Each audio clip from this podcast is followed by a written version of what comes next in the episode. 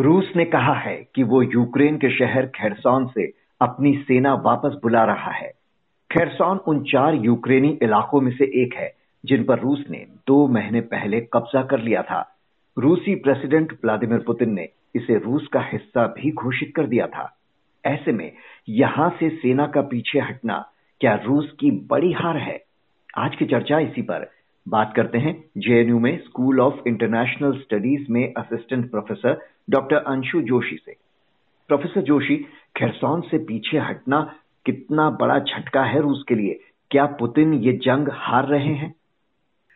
अक्षय जी, ये कहना सही नहीं होगा कि पुतिन इस जंग को हार रहे हैं।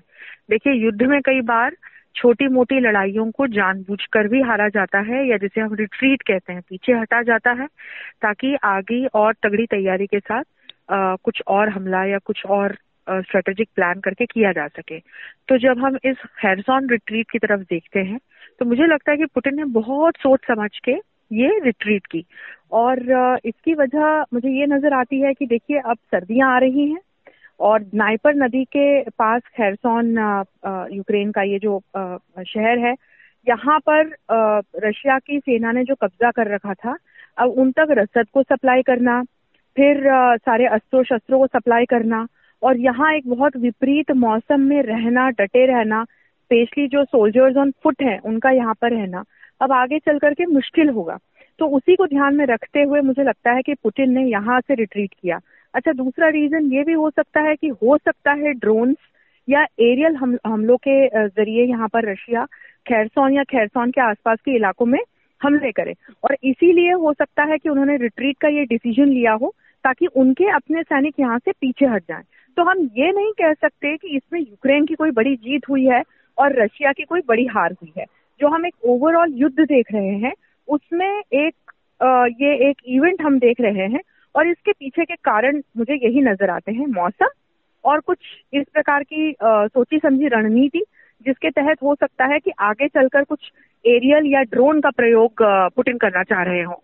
जी रूसी सेना के कमांडर जनरल भी कह रहे हैं कि यहाँ निप्रो नदी के बाएँ तट पर बचाव करना उनके लिए आसान नहीं रह गया है। ऐसी स्थिति में उन्हें पीछे हटने का फैसला करना पड़ा। लेकिन जो आप कह रही हैं कि इसके पीछे कोई रणनीति भी हो सकती है। तो ये संशय तो यूक्रेन भी जता रहा है कि रूस पूरी तरह सेना हटाएगा उसे अब भी संशय है। तो क्या ये एक तरह का ट्रैप हो सकता है जिसका अंदेशा यूक्रेनी सेना लगा रही है? अक्षय जी बिल्कुल सही बात कही आपने। हो सकता है कि ये कोई एक जाल हो जिसमें कि पुटिन यूक्रेनी सेना को फंसाना चाह रहे हो। अच्छा आप टाइमिंग भी देखिए इस रिट्रीट का। यूएस के मिड टर्म इलेक्शन चल रहे थे।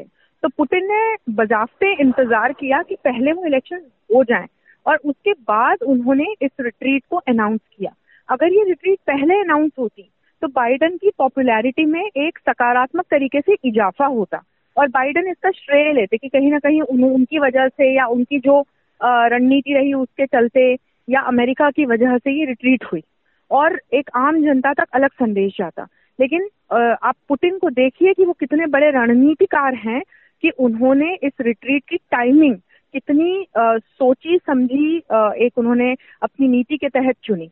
तो यहाँ से इस एक उदाहरण के द्वारा हम समझ सकते हैं कि चाहे टाइमिंग हो या कहाँ से वो हट रहे हैं क्यों हट रहे हैं कितने सैनिकों को वापस भेज रहे हैं पुतिन बिना सोचे समझे मुझे नहीं लगता कि हड़बड़ाहट में कुछ भी करते हैं। आठ महीने से अधिक समय से जारी इस युद्ध का ये सबसे शर्मनाक पल बताया जा रहा है पुतिन के लिए लेकिन हो सकता है कि ये उनकी रणनीति भी हो। तो खेरसौन की बात करें जो इस तरह की बातें आ रही हैं कि यहाँ से पीछे हटना एक बड़ी हार है तो ऐसा क्यों कहा जा रहा है? खेरसौन का क्या महत्व है? बताते हैं कि ये जगह रूस को ब्लैक सी तक का जमीनी रास्ता देती है। हाल में पुतिन को यहाँ एक बड़ा झटका भी लगा था जब इससे सटे क्रीमिया और रूस के बीच के पुल पर एक बड़ा धमाका हुआ था। देखिए जब आप क्रीमिया और काले सागर की ओर देखते हैं। तो वहाँ रशिया ने अपना कब्जा इसीलिए जमाया क्योंकि काले सागर का एक बहुत बड़ा स्ट्रेटेजिक महत्व है और वहाँ पर रशिया अपना दबदबा कायम रखना चाहता था। वहाँ सेवेंस्टिपोल बंदरगाह है, जो बहुत बड़ा व्यापार का और सामरिक दृष्टि से भी एक बड़ा केंद्र है। तो क्रीमिया पर इसीलिए पुतिन ने कब्जा किया। अब वो रशिया से लेकर क्रीमिया तक एक लैंड कॉरिडोर क्रिएट करना चाह रहे थे। तो अभी हाल फ़िलहाल जब हम इस युद्ध के पिछले अध्याय को देखते हैं, जिसमें रशिया ने अचानक आक्रामक होकर के यूक्रेन के पूर्वी और पूर्वोत्तर जो सीमावर्ती इलाके हैं, वहाँ पर आगे बढ़ना शुरू किया और उन्होंने फिर चाहे डोनबास हो लुगांस हो, फिर खैरसौन हो, यहाँ से होते हुए क्रीमिया तक उन्होंने एक कॉरिडोर क्रिएट करने का उन्होंने एक प्रयास किया। और खैरसौन में ये एकमात्र ऐसी जगह थी जहाँ पर पूरा पूरा रशियन कब्जा हमको देखने में आया और इसको लेकर के एक बड़ा श्रेय पुतिन को दिया गया कि वो देखिए, यूक्रेन को अपने घुटने पर ले आएँगे। लेकिन शायद यही कारण है कि इसीलिए कई एक्सपर्ट ये कह रहे हैं कि नहीं यहाँ पर पुतिन की एक शर्मनाक हार है इस प्रकार का रिट्रीट लेकिन अक्षय जी मैं फिर इस बात को कहूँगी कि देखिए खैरसौन में जेलेंस्की के सैनिकों ने हमला करके पुतिन के सैनिकों को मार गिराकर अपना कब्जा या अपना झंडा नहीं लगाया है हम्म। ये पुतिन का फैसला है कि उन्होंने जिस भी किसी वजह से तो अभी हमें स्पष्ट नहीं हो पा रही है जी हम सिर्फ़ कयास लगा रहे हैं लेकिन जिस भी किसी वजह से किया है उन्होंने रिट्रीट की है उन्होंने अपनी सेना को वापस भेजा है। तो दोनों ही स्थितियों में अंतर है। और मुझे लगता है कि आगामी दिनों में हमें पता चलेगा कि दरअसल ऐसा क्यों हुआ। और हो सकता है कि हमें आगामी आ, कुछ आ, एक बड़ा हमला देखने को मिले। अच्छा जी ट्वेंटी की जो अभी बैठक होने वाली है इंडोनेशिया में वहाँ हम्म। पुतिन ने आज अनाउंस किया है कि वो नहीं जाने वाले हैं। वहाँ पर रशिया के विदेश मंत्री शिरकत करेंगे। तो कई लोग खैरसौन की जो ये रिट्रीट है इसको आगे भी जोड़ करके देख रहे हैं कि पुतिन बहुत सोच समझ के एक एक कदम उठा रहे हैं। अब देखना दिलचस्प होगा कि आगे डिप्लोमेटिक टेबल पे जी ट्वेंटी की बैठक में क्या होता है। लेकिन यहाँ युद्ध के क्षेत्र में मैं नहीं मानती कि हाल फ़िलहाल पुतिन को कोई ऐसी बड़ी हार मिली है या युद्ध में रशिया हार रहा है? जी तो अब कुछ समय पहले तक हमने देखा कि यूक्रेन पर डर्टी बम गिराने का आरोप लगाकर रूस ने परमाणु हमले की धमकी तक दे डाली थी और अब खैरसौन से इस तरह की वापसी। तो एक कंफ्यूजन है यहाँ से अब किस ओर जाती दिख रही है जंग? क्या ये खात्मे की ओर बढ़ती दिख रही है या नहीं? अभी ये फिर से बाउंस बैक करेगी रूस की सेना। अक्षय जी, मैं तो यही चाहती हूँ और मेरे साथ साथ वे सभी लोग जो विश्व में शांति चाहते हैं, वे तो यही चाहते हैं कि इस युद्ध का जल्दी से जल्दी अंत हो। क्योंकि देखिए, जब हम इन परिणामों की ओर देखते हैं तो कितने घातक परिणाम पूरा विश्व भुगत रहा है। चाहे खाद्यान्न का संकट हो, चाहे ऊर्जा का संकट हो, चाहे मानवीय संकट हो, ये जो संकट पूरे विश्व पर गहराया है और आप देखिए कि यूक्रेन किस प्रकार से तबाह कर दिया गया है। आज यूरोपियन यूनियन ने एक बड़े पैकेज का ऐलान किया है यूक्रेन को देने के लिए सहायता स्वरूप। लेकिन मैं यही समझती हूँ कि पहली बात तो जेलेंस्की इस पैकेज का उपयोग किस प्रकार से करते हैं, किन उद्देश्यों की पूर्ति के लिए करते हैं। युद्ध को और आगे बढ़ाने के लिए तो नहीं करते ये भी देखना होगा। दूसरा ये कि हम अब कितनी भी सहायता कर लें, ये यूक्रेन एक ऐतिहासिक देश था जो पूरी तरह से नष्ट हो चुका है। तो युद्ध का अंत हाल फ़िलहाल तो मुझे होता हुआ नहीं नज़र आता है, अक्षय जी। अलग अलग अध्याय हैं इस युद्ध के। एक अध्याय समाप्त हो सकता है और नया अध्याय खुल सकता है।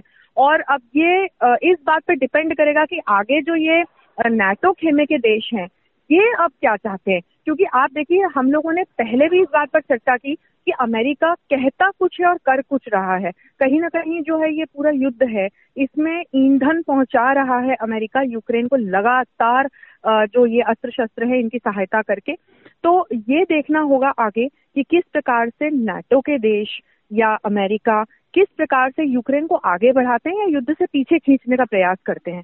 क्योंकि ये हम सभी जानते हैं कि ये एक प्रॉक्सी वॉर चल रहा है, जिसमें यूक्रेन के पीछे दरअसल अमेरिका खड़ा है और एक इनडायरेक्ट वॉर जो है, वो अमेरिका और रशिया के बीच हो रहा है। तो जिस दिन यूक्रेन या जेलेंस्की को ये बात समझ में आएगी कि कितना बड़ा नुकसान हम उठा चुके, हम अपना देश पूरा खत्म कर चुके और अब हमें बातचीत के ज़रिए इस युद्ध का अंत करना चाहिए, मुझे लगता है उसी के बाद शायद एक युद्ध के अंत का अध्याय शुरू होगा। तो फ़िलहाल रूस यूक्रेन जंग का एक अहम मोड़, जब खेरसौन से रूसी सेना ने पीछे हटने का फैसला किया। इसके पीछे क्या है रूस की स्ट्रैटेजी? जल्द ही पता चल जाएगा। डॉक्टर अंशु जोशी, आपका बहुत बहुत शुक्रिया।